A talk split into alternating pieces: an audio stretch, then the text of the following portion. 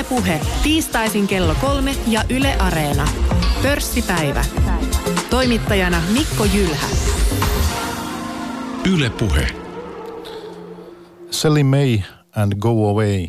Tänään tuota, pörssipäivässä puhutaan kalenteriefektistä, millä painolla kesällä ollaan markkinoilla. Ja tuota, mitä kaikkea markkinoilla muutenkin kuuluu ja missä tunnelmissa kesään lähdetään. Ää, vieraana tänään GNS Economicsin toimitusjohtaja, taloustieteen dosentti Tuomas Malinen ja sitten sijoitustiedon osakas Aki Pyysing ja markkina-analyytikko Jouni Saario Taalerilta. Tervetuloa kaikki. Kiitos. Kiitoksia, kiitoksia. Kiitos. Tosiaan puhutaan tästä kalenteriefektistä ja sananlaskusta Seli meidän Go Away, mutta sitä ennen niin voitaisiin oikeastaan lähteä tähän keskusteluun Tuomas teidän analyysillä. Eli mitä markkinoille nykyisin kuuluu ja te olette tässä jo reilu vuoden ollut aika pessimistisesti suhtautunut markkinatilanteeseen ja siihen mitä on edessä. Olette aika, aika tota, rajujakin arvioita tehnyt. Ollaan 1930-luvun laman kaltaisen tilanteen edessä. Avaisitko hieman tätä teidän näkemystä? Tässä on nyt kyse siis siitä, että, että keskuspankit tiukentavat rahapolitiikkaansa. Joo, siis tota, vuoden verta meillä on tosissaan ollut tämä näkemys hyvinkin synkkä. Se, se syntyy lähtökohtaisesti siitä, että, että jos ajatellaan tätä kulunutta yhdeksää vuotta, ää, tota, milloin on nousukausi ollut voimissaan, niin silloin sitähän on, sehän on tapahtunut niin kuin jatkuvan elvytyksen tilassa. Eli keskuspankit on elvyttänyt, Kiina on elvyttänyt, monet valtiot on elvyttänyt. Ja voitaisiin niin kuin ihan lähtökohtaisesti kysyä, että mikä on edes ollut se todellinen kasvu. No nyt sitten tilanne on se, että, että tota, Yhdysvaltain keskuspankki Fed aloitti määrällisen tiukentamisen viime lokakuussa. Se todellisuudessa käynnistyi vasta nyt tammikuussa, jolloin, jolloin tota no, niin arvopaperimyynnit tai niiden poistaminen taseesta niin, niin, niin tota, saavutti semmoiset merkittävät mittasuhteet, noin 20 miljardia, 20 miljardin verran kuukaudessa. Ja tämä on niin kuin semmoinen tiukentamis polku, mihin nyt on päädytty. Samanaikaisesti Kiina, Kiina tiukentaa, samanaikaisesti tai pikkuhiljaa muut keskuspankit on siirtynyt tiukentamiseen. Ja ollaan tulossa siihen tilanteeseen, mitä ei mitatussa maailmanhistoriassa ollut koskaan. Eli se, että globaalisti keskuspankkien taseet alkaa kutistua. Ja kun kaikki on elvytetty ihan huippuunsa, mm, käytännössä osakemarkkinat, bondimarkkinat, kaikki, niin kun tämä ylimääräinen tai liiallinen likviditeetti vedetään maailmantaloudesta, niin sille ei voi olla kauhean hyviä seurauksia. No missä vaiheessa Yhdysvalloissa tämä rahapolitiikan tiukentaminen tällä hetkellä on? No Fed on niin kuin pienentänyt tasettaan, niin äh, oliko se nyt noin 2,7 prosenttia tällä hetkellä, eli alkuvaiheessa mennään. Eli hehän ei ole asettanut mitään tarkkaa rajaa siihen, että missä vaiheessa sitten se tase olisi niin kuin normaali kokoinen, mutta jos se on noussut noin kolmella biljoonalla, no yli itse asiassa melkein neljällä biljoonalla siitä vuodesta 2008, niin tässä on vielä aika paljon alaspäin menoa, että sitä on niin kuin, onko se reilu 100 miljardia sitten poistettu vasta taseesta näitä, näitä tota no, niin velkakirjoja, että alkuvaiheessa ja vaikutukset on jo näkyvissä. No tullaan sitten Eurooppaan. Täällähän meillä korot edelleen ihan ollaan nollakorkoympäristössä. Talous Suomessakin menee hyvin. Miksi pitäisi erityisesti olla tässä nyt jotenkin huolissaan, että Suomenkin talouskasvu hyvä tänä vuonna. Ennusteiden mukaan kuitenkin. Maailman talous vetää Suomen taloutta ja jos maailman talous alkaa mennä huonosti, niin se vetää myöskin sitten Suomen talouden alas. Näin yksinkertaista se on. No Tuomas Malinen, jatketaan tästä ja syvennytään tuohon analyysiin vielä, mutta että näin nopeasti, niin Jouni Saario Taalerilta ja sitä Aki Pyysin sijoitustiedosta, niin mites, miltä tämä analyysi teidän korviin kuulostaa? No Tuomas, sä oot ihan oikein siinä, että niin kuin ennennäkemättömiä aikoja tässä eletään. Ja tota, elvytys on kestänyt paljon pidempään, mitä markkinoilla on uumoiltu. Fedin korkojen nostoja on virheellisesti ekonomistit ennustanut jo monta monta vuotta. Ja tota, nyt on Jenkeissä korot noussut ja se on seurausta tietenkin Fedin toimenpiteistä. Ja tota, se on vaikeuttanut sijoitusympäristöä huomattavasti, että siinä missä vuosikausia finanssikriisin jälkeen, niin nollakorkoympäristössä osakkeet oli morales ainoa, ainoa sijoitusvaihtoehto, kun korosta ei saanut mitään, niin tota, nyt tilanne alkaa olla toinen, joskaan meidän ja minun mielestäni niin ei täysin osakkeita vastaan vieläkään kuitenkaan puhu. Joo, siis kyllä tämä huoli on täysin aiheellinen. Skenaarion tällaisen lamaskenaarion todennäköisyys ei mielestäni vielä kuitenkaan ole, että ei se varma, varma, varma ainakaan ole, että mieluumminkin olemassa oleva skenaario, joskaan ei, ei äärimmäisen todennäköinen, mutta tämä on tosiaan, tilanne on täysin uusi, että tällaista ei ole ollut ja eikä myöskään olla vedetty tällaisilla korkotasoilla näin, näin pitkään, että ei tätä voi historiasta katsoa, että tässä joutuu ihan arvailemaan päivä kerrallaan. Niin, sinulla on tuota, Aki kokemusta hetkinen 80-luvun lopusta, 86-87 tulit markkinoille, että monenlaista vaihetta siihen on kuitenkin mahtunut. Joo, kyllä siis, että olen nähnyt sen, kun asuntojen hinnat Helsingin keskustassa tippuu kolmasosaan hinnoista ja rakennusoikeuksien arvo tippuu muutamiin, muutamiin prosentteihin siitä, mitä ne on ollut, että tällaiset, kyllä, kyllä kaikki on mahdollista, että kyllä tällainen Minski-efekti ja globaalisti toteutuessaan, niin se on ihan mahdollinen ja tämä nimenomaan ei huomioida sitä, on aika paljon liikenteessä – poliitikkoja että kansaa, jotka uskoo siihen, että nämä velat, että, että on vaan sellaista huhupuhetta, että tällaista mukavia jotain velkaa olisi, että sitä voidaan ottaa aina ikuisesti lisää. Joo, siis tähän, tähän lisäten, niin tota, tässä siis kun ihmiset tuntuu olettavan jotenkin, että jo tätä korkoympäristö on vakaa, Eli korot on alhaalla, mutta huomioimatta sitä, että ne on nyt ollut poikkeuksella hirveän pitkään. Tästä ei ole mitään muuta suuntaa kuin ylöspäin. Ja se voi olla hyvin dramaattinen se nousu sitten.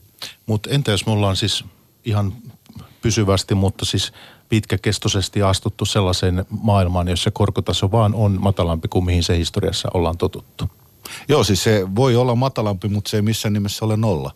Se voi olla vaikka 5 prosenttia ja, ja tota no, niin jokainen voi sitten miettiä, että mitä jos nyt vaikka asuntolainojen korot nousisi 5 prosenttia tai 5 prosenttiyksikköä siis, niin, niin mikä se vaikutus olisi. Ja se olisi, se olisi, kun ollut näin pitkään menty, näin matala korolla, se vaikutus olisi dramaattinen, ei pelkästään kotitalouksiin, myös yrityksiin.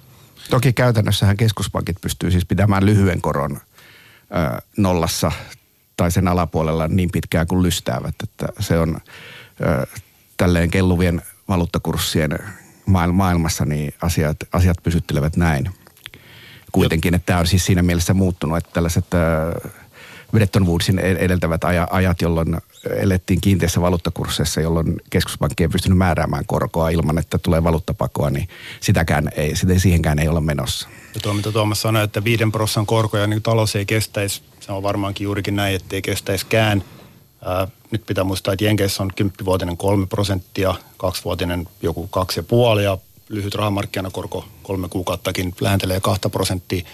Euroopassa on tilanne hyvin toinen, että Saksan kymppivuotinen on puolen prossan luokkaa ja niin poispäin. Eli tahdon sanoa sitä, että se on vaikea nähdä, että se nyt kovin äkkisellä rysäyksellä tulisi sinne viiden prosentin tasolle. Ja USA-inflaatiota mä tässä paljon katsoisin ja että paljonko, jos se lähtee kiihtymään, Fed joutuu kiristämään ja taantuma-riskit nousee ja tulee kalenterissa niin kuin lähemmäs. No, teillä on varmaan herroille on LIBOR-korko on tuttu, eli keskeinen globaali viitekorko. Sehän on noussut nyt tota, vuodesta 2015 niin noin läheltä nollaa, hyvin lähelle 2,5 prosenttiyksikköä. Ja varsinkin niin kuin kiihdytys tässä, kun Fedi aloitti kuuteen, niin, tai, joka on siis määrällisen tiukentamisen tota no, niin, englann, englannin kielestä väännetty lyhenne, niin tota, se on ollut hyvin dramaattinen se nousu. Nyt se on vasta asottunut tässä ihan maaliskuussa. Ja euroalueella tämä mietti sitä, että, että niin kuin missä ne korot on sitten kun EKP on pakotettu lopettaa niin kuin määrällisen keventämisen, eli ainakin sen tason nostamisen.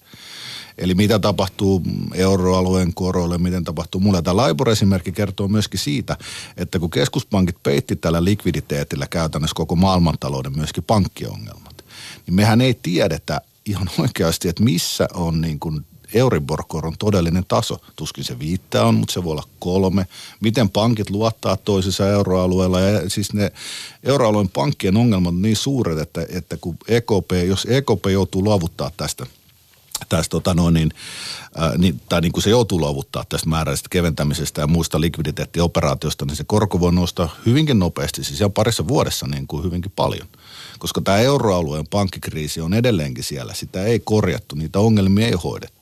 Ja se muodostaa poikkeuksellisen uhan niin kuin Euro, Euribor-korolla.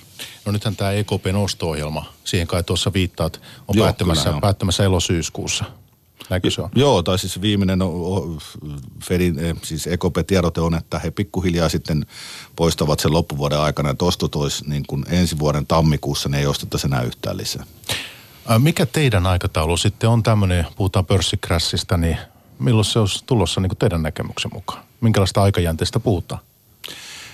No meillä se on niin kuin tässä jatkuvalla arvioon, että, että tällä hetkellä niin olisi arvio on, että tämän ja seuraavan kvartaalin aikana, mutta todennäköisesti sitä nyt pidennetään tässä niin kuin, että se on loppuvuoden aikana. Ja tämä on aika pitkälle ollaan nyt otettu siitä, siitä tota no, niin, niin kuin 29-30 esimerkkiä siitä, että miten se silloin meni.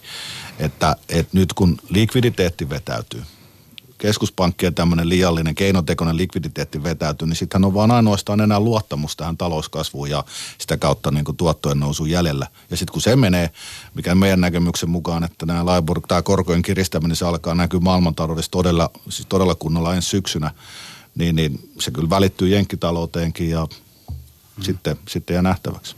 Kyllä me Tallerilla ajatellaan asiasta niin, että ennen kuin se alkaa heijastumaan sitten elvytyksen lopettaminen, niin, niin talouskasvuun ja sitä kautta yritysten tuloksiin, niin paljon ehtii tapahtua. Talouskasvu on edelleen hyvillä tasolla. Firmat tekee kasvavaa tulosta. Jenkeissä hyvinkin paljon, okei, osittain verokevennysten ansiosta, mutta tota, mitään rajua osakepainon kevennystä ei olla tehty.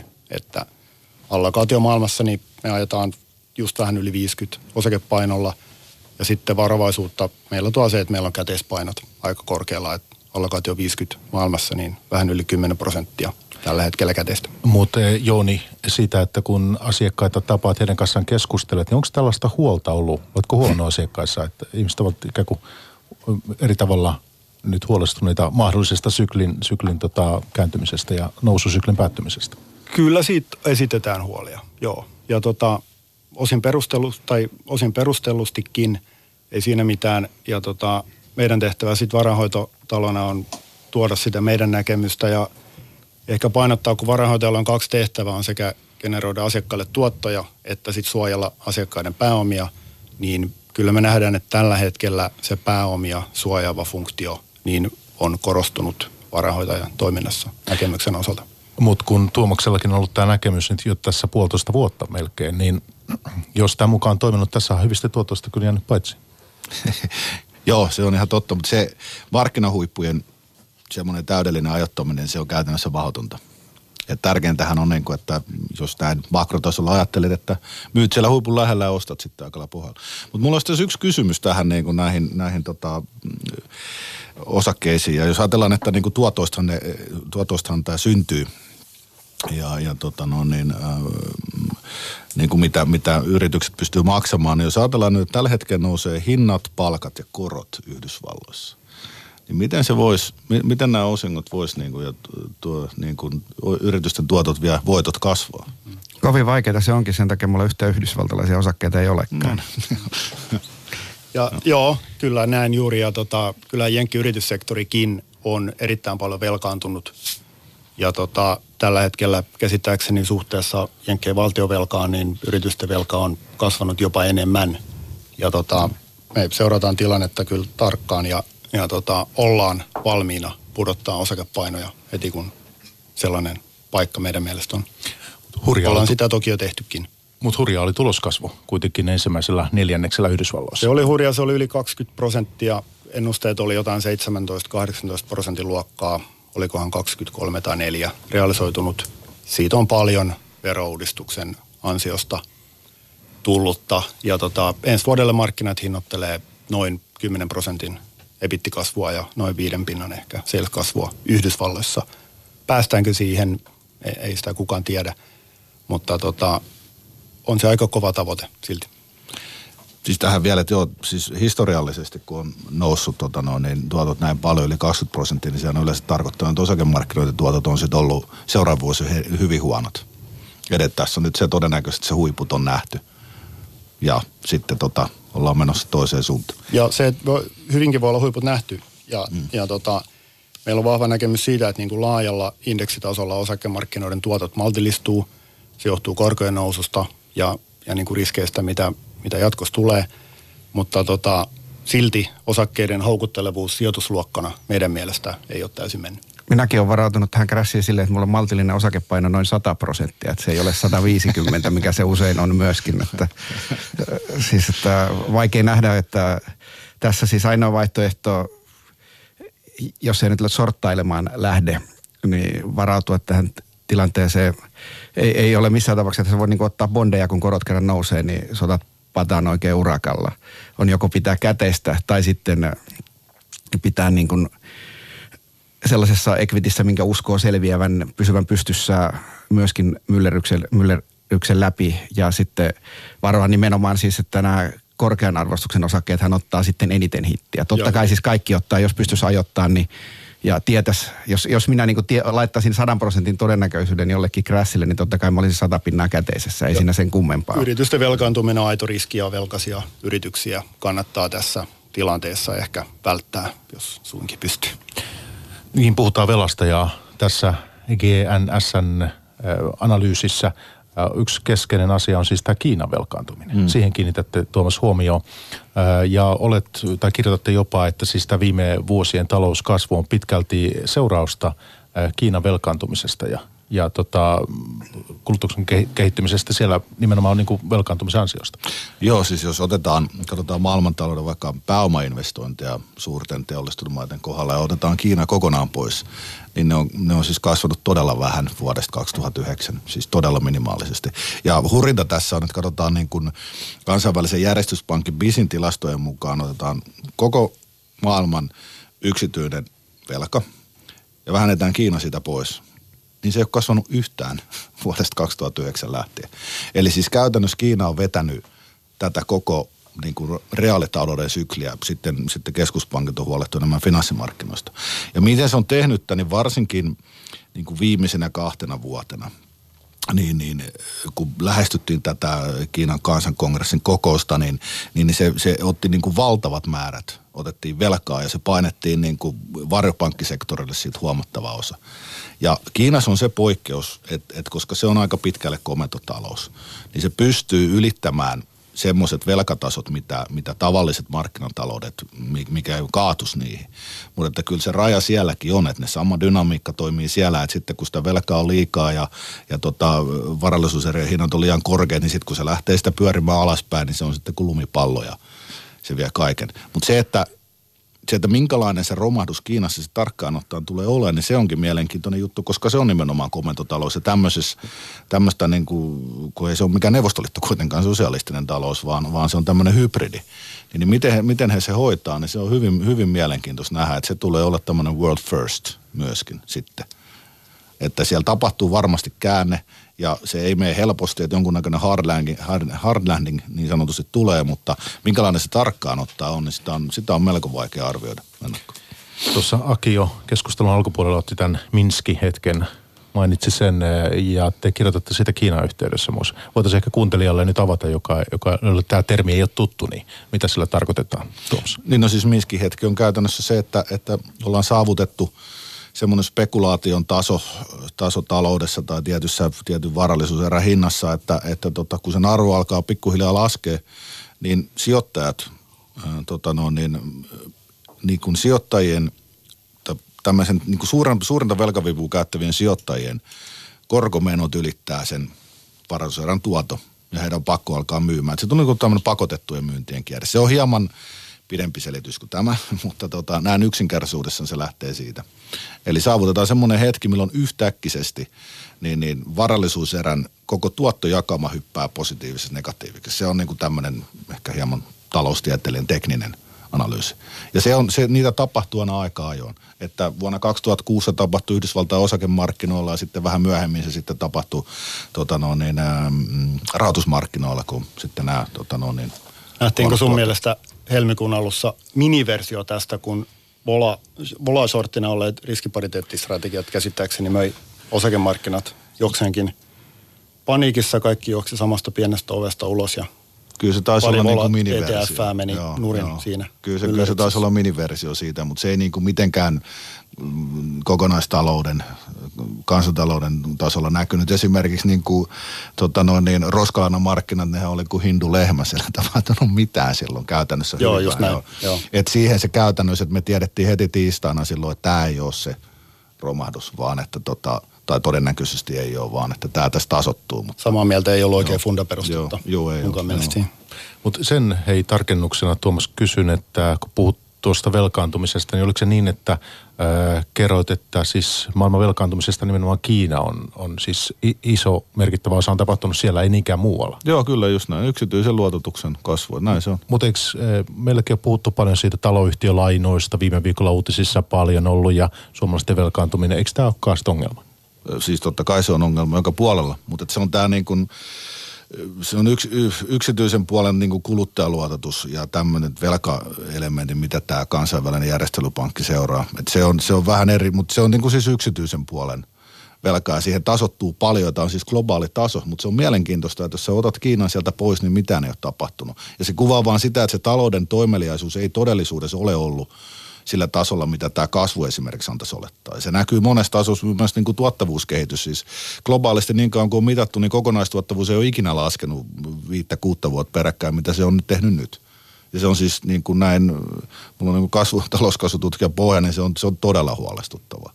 Et se, se että, että meidän tuottavuuskehitys heikkenee globaalisti, niin ei ole monta vuotta, niin se ei ole hyvä juttu ollenkaan. Ja se todennäköisesti johtuu näistä keskuspankkien poikkeustoimista ja nollakorosta.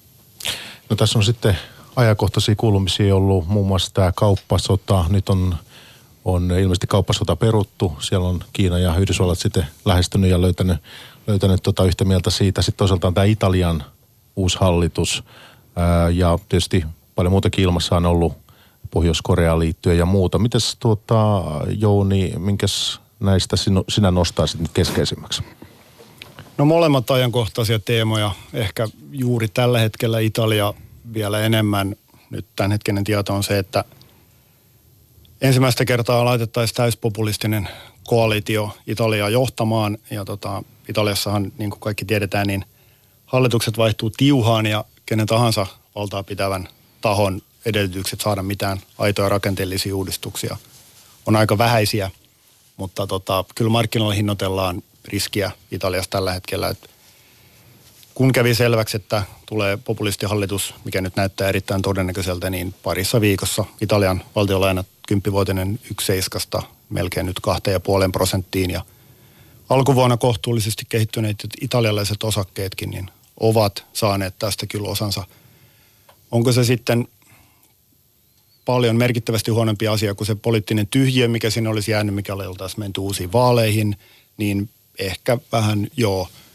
Mutta tota, aika näyttää ja mä uskon, että tästä väännöstä tulee pitkä ja ennen kuin huomataankaan, niin niin kuin monesti käy, kun populistit pääsee valtaan ja ministerin pallille istumaan, niin ne ideologiat liennyttyy ja pehmenee ja tulee realiteetit vastaan ennen kaikkea siitä, että Italialla on 130 prosenttia velkaa PKT sen nähden nyt ja mikäli näistä vaalilupauksista pienikin osa lähdettäisiin toteuttamaan, niin se kyllä tulee nousemaan ja veronmaksajien kukkarolla loppupeleissä.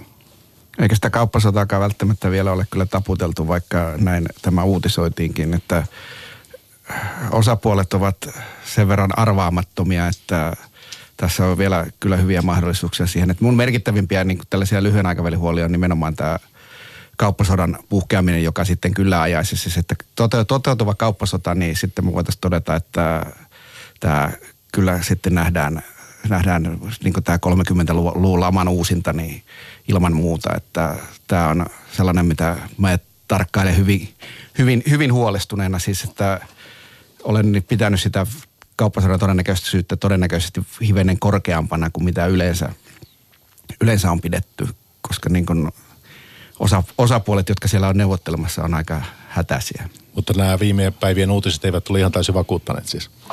Ei siis, että hyvä uutinenhan se oli, että, että se ei alkanut vielä, mutta ei se tarkoita sitä, etteikö sitä voida julistaa tässä ihan minä päivänä hyvänsä. Niin, tuohon kauppaso, Akin kauppasota puheeseen vielä liittyen, niin ää, äh, tänään sattui silmään otsikko Kiina laski jenkkiautojen tuontitulleja 25-15 prosenttiin, mutta samaa mieltä siitä, että Tämä on, tässä on niin paljon varmaan Trumpin ja sekä Kiinankin neuvottelustrategiaa vielä pelissä. Ja asia tullaan, tämä asia tullaan palaamaan vielä tämän vuoden aikana monen monen kertaan.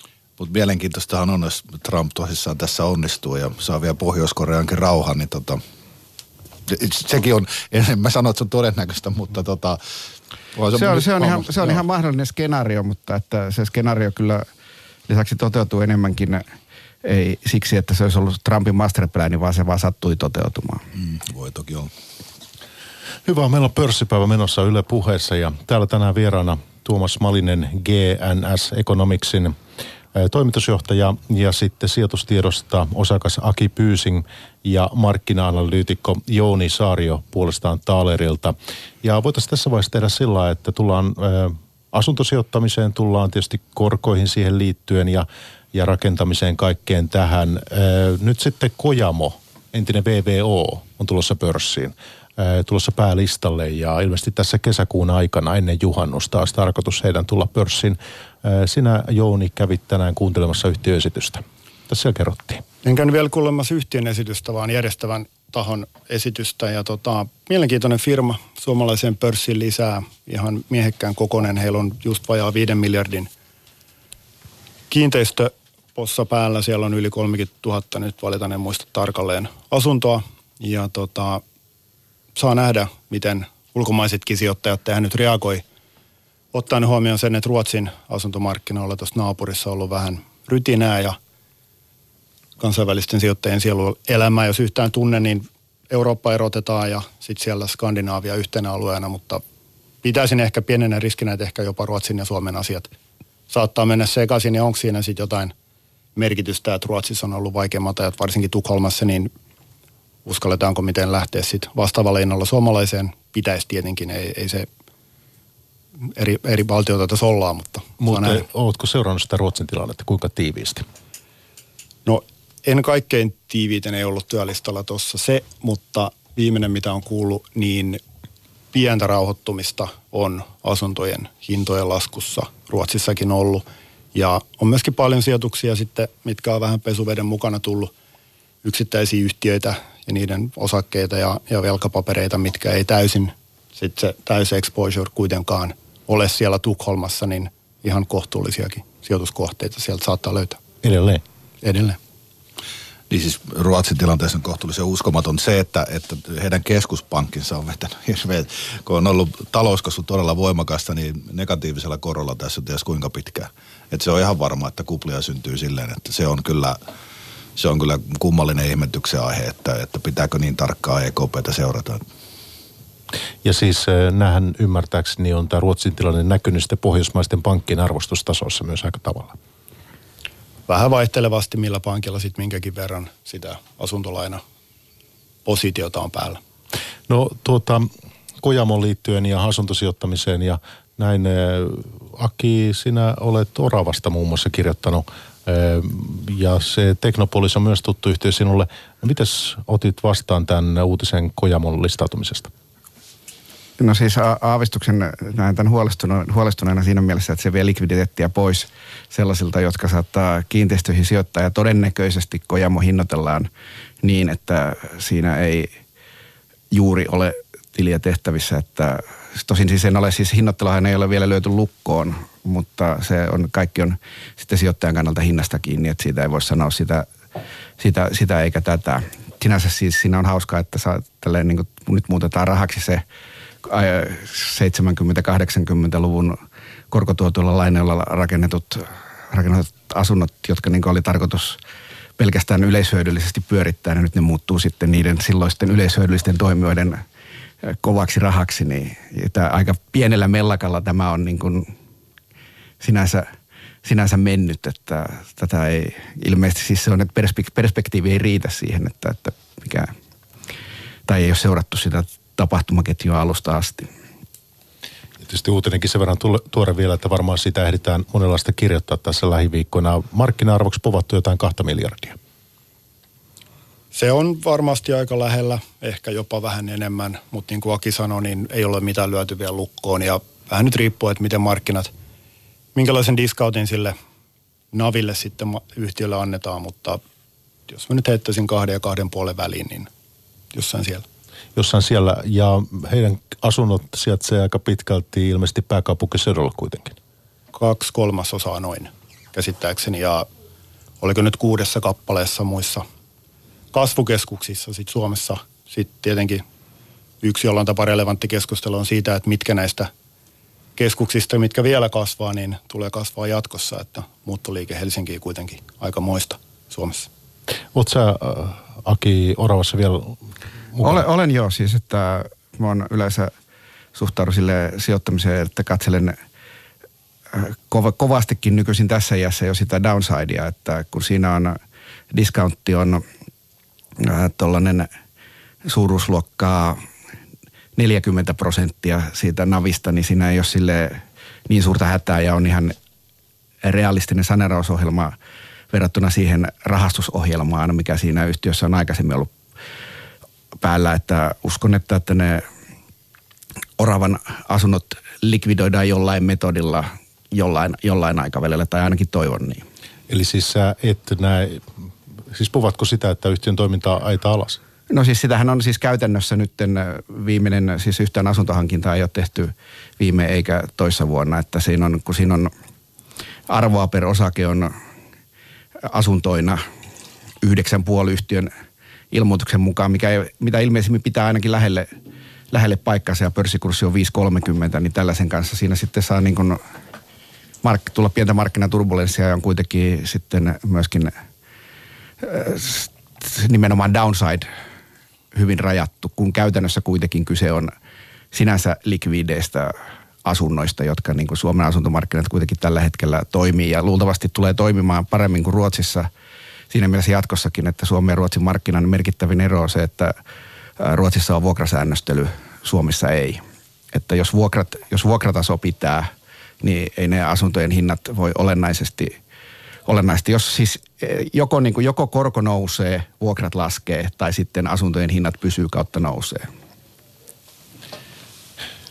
hyvinkin, asuntosijoittamisesta on tullut hyvinkin tuota suosittua Suomessa ja ihan, ihan säännöllisesti näkee, näkee iltapäivälehdissä ja lehdissä kirjoituksia suomalaisista, jotka on asuntoihin sijoittaneet, niin minkälaisia riskejä siinä näette?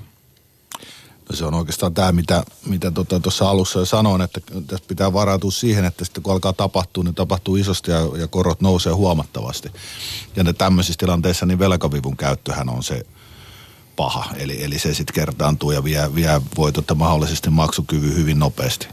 Et se on tota, että kyllä tässä tilanteessa niin kun, ihan sama mistä kannata sitä maailmantaloutta ja varsinkin euroalueen tilannetta katsoa, niin kyllä siinä pitäisi olla semmoinen niin kuin tietty herkkyys siihen, että tämä voi kääntyä hyvin dramaattisella tavalla sitten, kun se tapahtuu. Että siihen varo, varovaisuuteen kehottaisin.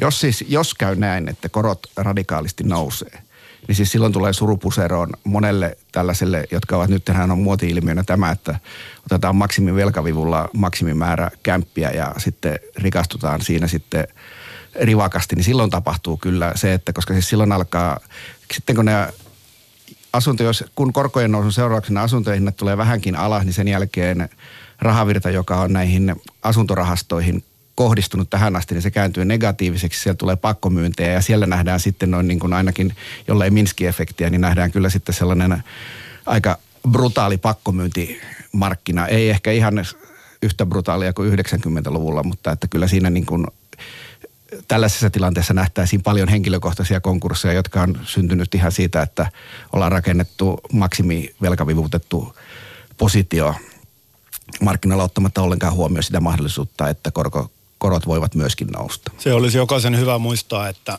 että tota, mä uskon, että ihmiset tiedostaa sen riskin, että korot lähtee joskus nousuun. Ja kun ollaan pankinjohtajan kanssa laittamassa nimeä siihen Aki mainitsemaan sataprosenttiseen velkavipuun, niin tiedostetaan se, mutta ei kuitenkaan sitten varauduta siihen. Ja se olisi nyt viimeistään nyt jokaisen – hyvä ymmärtää, että se on oleellinen riski ja se voi osua kyllä ihan kaikkiin. Ja tota, ei pidä haksahtaa näihin tarinoihin, mitä nyt Iltikset ja muut mediat kirjoittelee, että ostetaan pari sijoitusyksiötä velkavivulla ja hupskeikkaa kolmen vuoden päästä ei tarvitse enää käydä töissä, vaan aloin päätoimiseksi matkustelijaksi ympäri maailmaa. Yksikään lehtijuttu, ja mä oon nähnyt näitä aika paljon, niin ei ole avannut numeroita siitä, että miten tämä peli oikeasti toimii, koska noin se ei toimi. Siellä on sitten jotain muuta taustalla, mistä lehdessä ei ehkä kerrota, mutta tota, asuntosijoittaminen on pitkän aikavälin touhua, ihan niin kuin osakesijoittaminenkin. Ja tota, tuplia tai triploja, ei, ei semmoisia niin kuin hokkuspokkuskeinoja vaan ei ole. Tai sitten kannetaan semmoisia riskejä, missä ei ole yhtään mitään mieltä. Siis sä epäilet, että on annettu aivan liian ruusunen kuva. No Kyllä, siis näissä mä... iltapäivälehtien juttuja ne on, suorastaan, ne on suorastaan vastuuttomia, että jos ihan tarkkaan otetaan, että tämä on niin kuin automaatti, jolla painetaan rahaa, niin sellaisia automaatteja nyt ei kuitenkaan ole.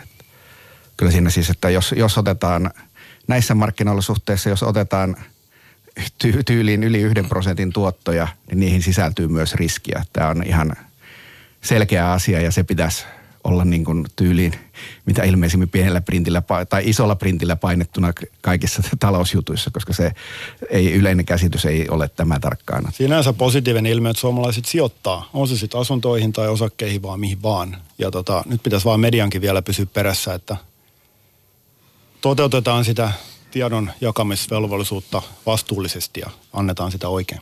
Pörssipäivä hereillä tässä Yle puheessa, mutta hei Tuomis. Joo, siis, joo, siis semmoinen, että tota, mä niin kuin viime vuonna, kun alkoi tämä rummutus tästä talouskasvusta, niin mä pidin sitä hyvin kyseenalaisena silleen, että samanaikaisesti katso, niin kauan oli jo jatkunut noususuhdanne, velkatasot alkoi olla maailman mitä oli, ja sitten yhtäkkiä tässä pitäisi nyt jatkuu niin kuin viisi vuotta tätä kasvua. Ja, ja se meni, se, se tarina kyllä myi silloin tietenkin, kun Suomi, suomalaiset oli pitkään odottanut sitä nousukautta. Mutta se oli hyvin kyseenalaista myydä sitä niin kuin, sitä tosissaan, että nyt, nyt se nousukausi viimein tuli, kun maailmantaloudessa Suomi on niin riippuvainen, se oli kuitenkin selvää, että nyt ollaan jo aika pitkällä siinä, siinä suhdannesyklissä. Et jotenkin tuntuu, että meillä tämä Suomessa niin kuin joten, ei tämä niin kuin vieläkään ole tämä riittävällä tasolla tämä talousymmärrys niin kuin makrotaloudesta. Että et tämmöinen oli, niin kuin, että tähän vielä näiden iltapäivälehtien niin kuin, tota no, niin, juttuja tai kritiikin lisäksi, niin pikku kritiikki myös tälle omalle, omalle tota no, niin, ammattikunnalle ekonomistille tästä. Ollaan tultu myöhässä. Joo. No äh, hetkinen Aki, tuossa sen verran voitaisiin, tekisi mieli kysyä sinulta, kun Teknopolista ää, äh, tunnet, niin sinne tuli uusi iso omistaja tuossa viime vuoden lopussa, eikö ollut marras-joulukuussa? Joo, kyllä. Onko se jotenkin muuttanut yhtiön tilannetta? Ei oikeastaan siis, että ei ne ole, eivät nämä ruotsalaiset säätiöt ole käsittääkseni puuttanut mitenkään yhtiön toimintaan, mutta kyllä minä pidän itse asiassa, tässä taas historiallinen kehitys, niin minä pidän ruotsalaisia säätiöitä parempana minun rahojeni vartijana kuin ty- kotimaisia työeläkeyhtiöitä, että ne ottaa hallittuja riskejä ja voivat myöskin tehdä niin kuin ihan radikaale- radikaaleja liikkeitäkin, että olen ihan, suhtauduin tähän positiivisesti. Tämä ei ollut ihan samanlainen lottovoitto kuin se, kun Heidi Hautala omistajaohjausministerinä myi ruotsalaisille säätiöille Spondan osakkeet, mikä se oli sitten Spondalle. Ja Spondahan on nyt sitten, sitten jo lunastetettu uloskin selkeällä voitoilla. Nämä rahat nimenomaan on siirretty nyt sitten Teknopolikseen, että suhtauduin tähän kehitykseen hyvin positiivisesti, että, että mä olin silloin siihen aikaan Spondassa mukana ja tällä hetkellä Teknopoliksessa mukana ja, mitä ilmeisimmin nämä suomenruotsalaiset säätiöt seurailee muuta.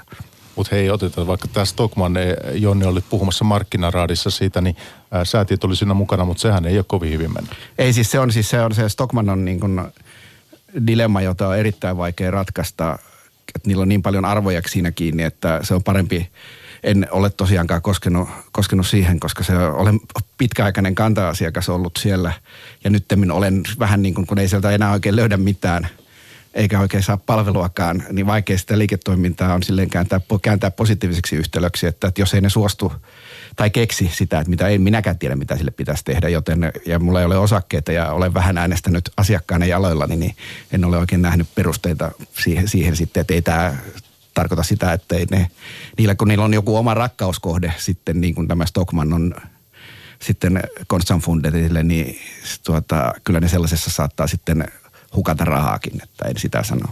No olitko Teknopoliksen yhtiökokouksessa tänä keväänä?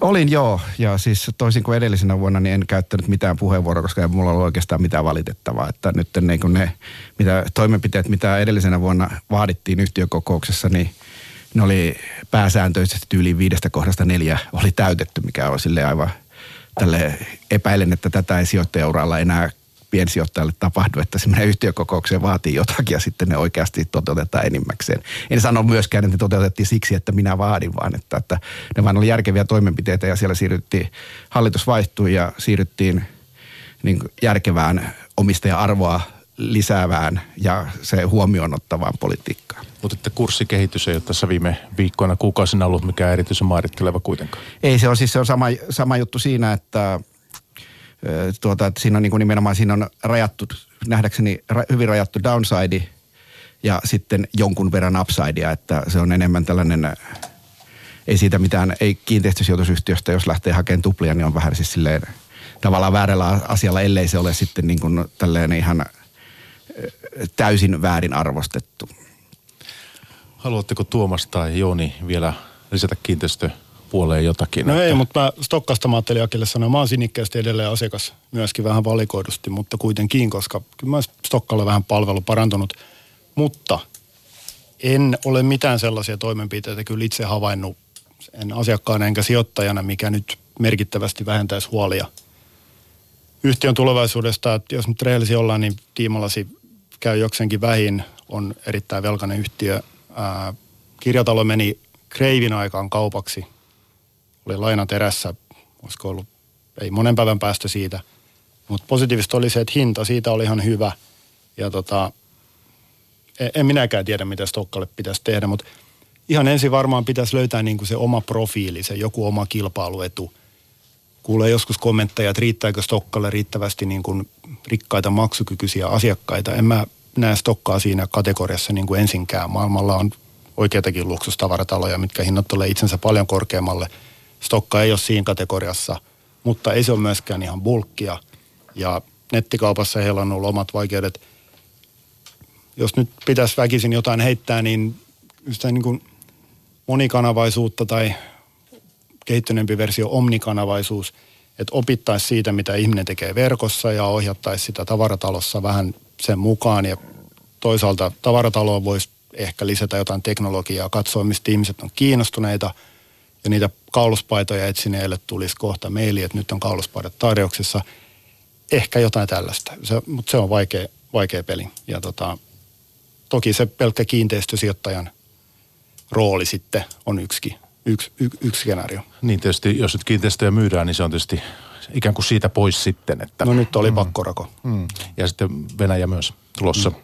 mistä yhtiö on kertonut, mutta että sitä kauppaa hierotaan. Mutta että mä laitoin tämän pörssipäivän otsikoksi tänään Sell May and Go Away.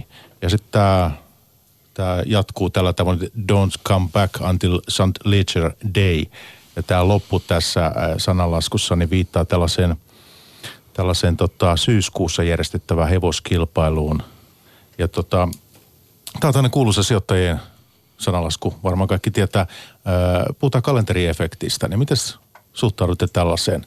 Tällä tarkoitetaan, että siis pitäisi olla kesällä ikään kuin osakkeista pois ja, ja sitten talvikuukaudetena olla markkinoilla. historiallisesti tämä kai on jossain vaiheessa toiminutkin, mutta miten tänä päivänä?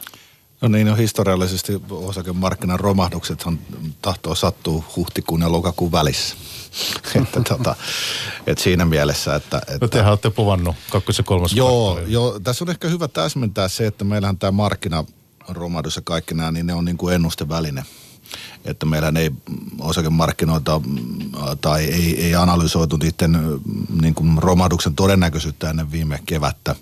Ja vaan sen takia, että sitten alkoi näyttää siltä, että nyt tilanne on, että jos siellä tapahtuu jotain isompaa, niin se näkyy sitten kyllä kaikkialla. Mutta tota, noin yleisesti niin, niin, niin tota, voisin sanoa näin, että, että kyllä nyt ainakin riskipainoja kannattaisi osakeomistuksessa hyvin merkittävästi vähentää ja unohtaa tämmöiset sananlaskut ja, ja odottaa, koska, koska tota no, niin, sitten kun alkaa tapahtumaan, niin, niin siellä jossain pohjan, pohjan tota no, niin, kohdilla, niin sitten siellä on meidän elämämme paras ostomahdollisuus. Tästä kalenterihommista ei nyt Tuomaksen kanssa saada riitaa aikaiseksi. Se on tota, näitähän riittää. Tämä on tämä Selin Meijon yksi ja sitten jotkut puhuu joulupukkirallista ja jotkut tammikuu jostain muusta efektistä ja näin. Kyllä mä palaisin niin kuin nöyrästi piirustuspöydälle ja, ja niin kuin kehottaisin ihmisiä miettimään, että se oma sijoittajaprofiili, tavoitteet, riskisijoitokyky olisi pitkälle aikavälille mietitty ja ihan paperille kirjoitettu. Ja aina jos tuntuu pahalta, niin palataan siihen paperiin ja sitten peilataan sitä siihen toteutuneeseen kehitykseen ja mietitään, että ollaanko tässä nyt edelleen kohti sitä tavoitetta menossa vai ei. Jos ei, niin sitten adjustoidaan jotain, jos, jos on tarvetta. Mutta se, että lähdetään nyt jollain kalenteriefektillä hakemaan parikymmentä peisaria 20 vuoden yli ylituottoa, niin se on väärinkäytetty aikaa. Jos tämä Sellin mei on varma, varmastikin hapantunut ilmiö, että en ole, on, mulla on joitain kavereita, jotka tähän edelleen uskovat ja soittelevat aina toukokuussa hyvin huolestuneina. Mutta siis kalenteri-ilmiöistä, niin itse asiassa uskon, että tuota, tähän tammik- tammikuun, tammikuun ilmiöön, joka siis niin on tyylin, sanotaanko tammikuun ensimmäisen pörssipäivän ilmiö, koska nämä kirjat laitetaan edelleen kiinni vuodenvaihteessa ja sitten ne avataan tilinpäätökset tai uusi tilikausi alkaa tammikuussa. Että tämä on toteutunut siis nimenomaan aika lyhyellä ja sitten lyhyellä aikavälillä ja siinä nyt sitten haetaan tosiaankin niin kuin jotain prosentin parin ylituottoja, mutta prosentin parin ylituotot, niin ne on ihan, ihan kivoja, mutta se ei sekään ole mikään niin kuin sellainen varma varma, varma ilmiö, koska siinä on vielä sitten kuitenkin maailmassa tapahtuu siinä ö, uuden vuoden päivän ja uuden vuoden aaton, uuden vuoden aaton ja sitten sen ensimmäisen pörssipäivän välissä tapahtuu paljon asioita, joten kyllä se markkina voi tammikuun ensimmäisenä päivänä, päivänä palata alaskin, mutta kun tätä on 30 vuotta katsonut ja sen on niin lähtökohtaisesti noin niin kuin on toteutunut siinä itse, itse itseään niin kuin vahvistavana ilmiönä että joka, joka tammikuu ilman, että jos ei välissä ole tapahtunut jotain radikaalia. Mutta kai me kuitenkin ollaan siitä samaa mieltä, että siis yleisesti ottaen pörssit ovat kehittyneet paremmin talvikuukausina kuin kesällä. Eikö tämä ole kuitenkin ihan selvä? Vaikkei sinänsä osakkeista hyppäskään kesällä pois. Öö, joo, siis kyllä se historiallisesti on näin, mutta e, en minä lähtisi siis tästä historiallisesta datasta oikeastaan. Se, että miten pörssikurssit ovat kehittyneet joskus, niin se on aina uusi maailma, niin en lähti siitä vetämään sellaisia loppuelämän johtopäätöksiä, koska nämä on, niin tämä historiallinen data on kaikilla käytössä. Joten se tällaiset efektit, mitä on ollut, niin ne laimenee kautta poistuu, jopa niin kuin menee negatiiviseksi. Että se, että, että jos on niin kuin löytää jonkun erinomaisen päivän, milloin on käynyt ostaa, jos ollut hirmu hyvä niin kuin syyskuun seitsemäs tai mikä se nyt onkaan, niin tuota, tuota, ei se sitä tarkoita, että se on välttämättä tänä vuonna. Että pääsääntöisesti nämä hokemat, niin ne on, hokemat on hauskoja hokemia ja ne on ihan hauska opetella ulkoakin, niin kuulostaa baarissa, baarissa hirmu fiksulta. Niin minä, minä päivänä tämä St. Ledger's tota, Steaks, tämä laukkaskaupan, että tänä vuonna on sitten. En niin, tiedä, en, en, en, en, mä arvaisin lokakuuta, lokakuuta, jos pitäisi jotain arvata, mutta tota, kyllä se näiden ilmiöiden tutkimiseen käytettävä aika, niin jos lukee päivän lehdet tarkasti ja muutaman firman vuosikertomuksen, niin on paljon pidemmällä, kuin lähtee tekemään jotain kalenteriarbia. Pitäisikö meidän sitten osingoista vaihtaa tässä pörssipäivässä siellä muutama sana? Tämä on semmoinen, Jouni, sinä ennen kuin lähdettiin keskusteluun, niin, niin otit tämän esille ja, ja siitä lähtökohdasta, että me suomalaiset, niin suhtaudutaan jotenkin ikään kuin sinun mielestä – hieman väärin. Tuota, katsotaan ikään kuin osinkotuottoa hieman väärin, väärällä tavalla. No joo, ei, ei kaikki varmasti suhtaudu. Ja tota, sijoittaminen eri ihmisille ja, ja taho, sitä harjoittaville tahoille, niin, niin tota, palvelee eri asiaa ja jotkut sitä kassavirtaa tarvitsee elämiseen tai muihin tarkoituksiin ja, ja osingot tosiaan ihan, ihan nasta juttu. Mutta paljon kuulee sitäkin, että rivien välistä varsinkin, että liitetään johonkin yhtiöihin ikään kuin kiinteänä ominaisuutena jonkunlainen osinkotuotto, että tuolla firmalla se nyt on toi ja se on kirjoitettu siihen kiveen ja, ja sillä mennään ja sitten rankataan yhtiöitä tämän perusteella. Se on ihan puhtaasti väärin. Hyvä osinko voi maksaa monesta syystä. Se voi olla siksi, että liiketoiminta kasvaa tai se voi olla siksi, että on vahva tase jostain yrityskaupasta tai muusta jäänyt ja liiketoiminta ei sinänsä tee mitään, mutta maksetaan sitä kassaa pois eli siirretään rahaa taskusta toiseen ja – ja tota, Eli siis tarkoitat sitä, että tuijotellaan liikaa siihen peräpeliin, mitä se on ollut se osinko prosentti Niin ja joskus. mitä se on tällä niin, hetkellä. Niin. Ja pitäisi ymmärtää, että osaketta kun ostat, niin ostat kuitenkin 10-20 vuoden tai ehkä pidemmänkin aikavälin kassavirtoja, niin se mikä se osinkotuotto nyt, onko se kolme vai viisi vai kuusi tänä vuonna, niin se on pieni osa sitä palapeliä. Se on täsmälleen näin ja tämä on yllättävän yleinen väärinkäsitys, että tähän törmää ihan jatkuvasti, että se nimellinen osinko tuotto käsitetään joskin pankkitalletuskoroksi, mitä se ei todellakaan ole, että se on ne tulevat kassavirrat. Tässäkin tämä on sama, että tämä on tätä historiallista dataa, että mitä yhtiö on jakanut osinkoa. Se on sille irrelevanttia. Nimenomaan niitä tulevaisuuden kassavirtoja pitäisi pyrkiä arvioimaan, eikä sitä, mitä se on ollut. Että, ja se on niin kuin, siis silleen, että sitä on aina sille hassu vähän keskustella, kun sit osa ihmistä, joilla ei ole niin kovin paljon kontaktipintaa kenttäsijoittajien selittää, että eihän kukaan tolleen ajattele. Kyllä hirveän monet ajattelee. Ja siis aika kokeneetkin sijoittajat ovat jumittuneet siihen – tämän, het, tämän, hetken, tämän hetken osinkotuottoon ja sitten jännätään kovasti sitä. Siis että toki siis, että kyllä minäkin tarkkailen ja odottelen niin kuin jotain osingonjakopäätöksiä. En niinkään sen takia, että, että paljonko se, koska ne antaa sitten signaaleja siitä, mitä se yhtiö ajattelee, vaikka siis siinä ei ole se, että niitä signaaleja pitää lukea siitä osingonjakopäätöksestä, niin sekin on vähän aavistuksen absurdia.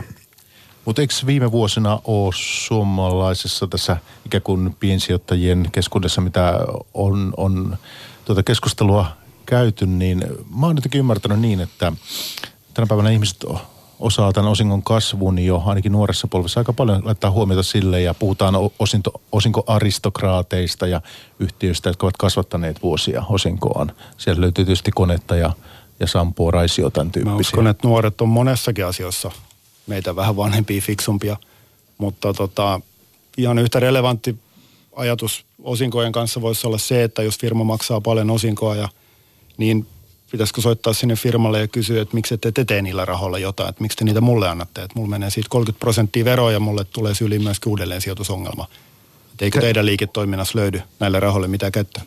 Se on nimenomaan se, että kun se osingonjakopäätös se on tilisiirto ja verotettu tilisiirto vain ja ainoastaan se, mitä tapahtuu. Että kun osinko irtoaa, niin se kurssi kyllä laskee sitten vastaavasti. Että sitä ei, siis että sijoittajan kannalta järkevää olisi niin ajatella dynaamisesti sitä, että, että jos on niin rahoitustarpeita, niin ne voi hoitaa ihan yhtä hyvin, jos siis olisi täysin verotusneutraali ympäristö, mitä se nyt ei ihan kokonaan ole, mutta tuota, että ne voi ihan yhtä hyvin hoitaa sitten osakkeita myymällä ja sitten ajoittaa sen myynnin silloin, kun se hyvältä näyttää, eikä niin kuin odottaa, odottaa niitä keväisiä osinkoja, jotka kuitenkin takuu varmasti laskee sen pörssikurssin saman verran.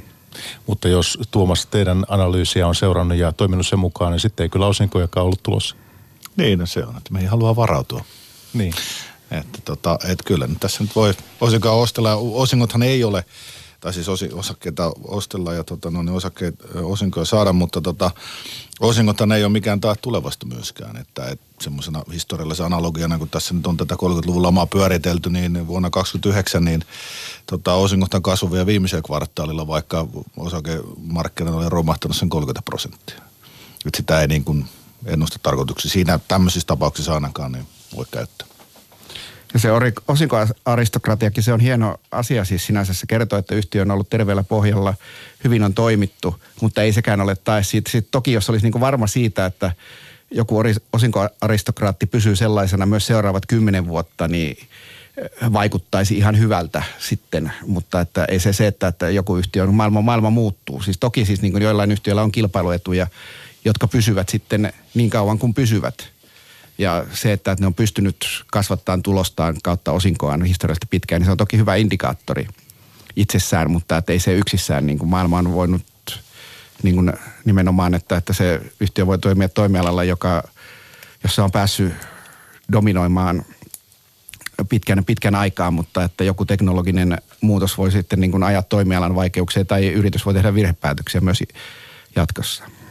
Tuossa selailin eh, tuota, vähän aikaa sitten Taalerilta yhtä Jouni sinun kirjoitusta ja siinä nostit esille nämä teknologiapainot. Pidit edelleen tärkeänä sitä, että, että teknologiasektorilla ollaan, ollaan tota mukana ja, ja siellä sitä lisäarvoa ikään kuin syntyy.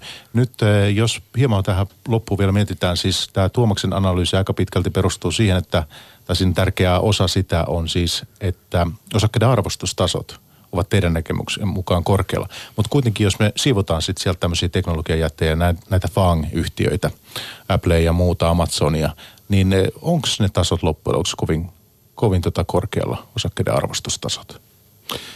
No, meillä on tämmöistä teknistä analyysiä tehty, mutta siis kyllähän se totta kai tasoittaa sitä huomattavasti.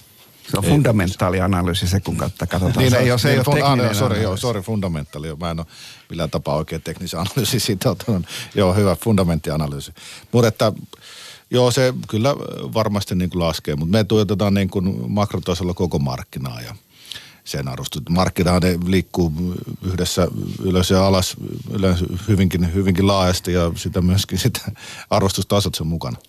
Kyllä ne vähän laskisi ja tota, se johtuu myöskin osittain siitä, että tota, näiden FANG- tai FANG-yhtiöiden tota, kasvu ollut niin huimaa ja markkina-arvot on paisunut, että ne rupeaa olemaan isosti S&P 500-indeksistä aika paljon. Ja tota, siellä on mukana firmoja Facebook, Amazon, Google, Netflix, Apple, jos mainitaan tämä viisikko, mihin paljon viitataan, niin etenkin Amazonin ja Netflixin, niin tota, tästä pari-kolme vuotta eteenpäin katsovat P-kertomet on yli 50. Mutta sitten toisaalta Facebook, Google, Apple, niin ehkä vähän intuitiota vastaisesti, niin hinnoitellaan, kiitos yhtiöiden kovan tuloskasvun, niin ihan siihen, mihin S&P 500 hinnoitellaan. Ja tota, kasvua on kuitenkin 2-30 prosenttia vuodessa näillä yhtiöillä. On vaikea pysyä tekeistä ulkonakaan, koska me uskotaan, että varsinkin nämä suuret alustatalousfirmat, milloin kassassa niin kuin pienen valtion verran rahaa ja nostaa kilpailijoitaan pois, niin vaikea niitä on haastakaan ja me uskotaan, että tulee muuttaa maailmaa tavoilla, millä, mistä me ei vielä mitään tiedetäkään. Ja siksi niitä pitää olla salkussa. Toki sitten regulaatioriski rupeaa olemaan päällä. Facebook sai siitä jo vähän jotain ennakkovaroitusta. Toipuu nyt vielä onneksi kuitenkin. Aki, löytyykö näitä, millaisella teknologiapainolla otitte liikkeelle? No hyvin lähelle nollaa, koska pyrin sijoittamaan sellaiseen, minkä itse ymmärrän ja ymmärrän sen tuloksen muodostumismekanismin ja nämä on kovin vaikeita ja sitten nimenomaan nämä korkeasti arvostetut yhtiöt, ne tulevat sitten, jos tulee joku kauhuskenaario, niin ne eivät sitten niin kuin tule 10 prosenttia alas, vaan ne tulee niin kuin helposti kymmeniä prosenttia alas, kun siis sekä samaan aikaan, jos sekä tulos heikkenee, että kertoimet rupeaa laskemaan, niin se, se tulee tupl, tuplasti, että, että mä en niin kuin halua herätä aamuni siihen, että, tuota, että otettiin niin kuin miinus 20 pinnan hitti.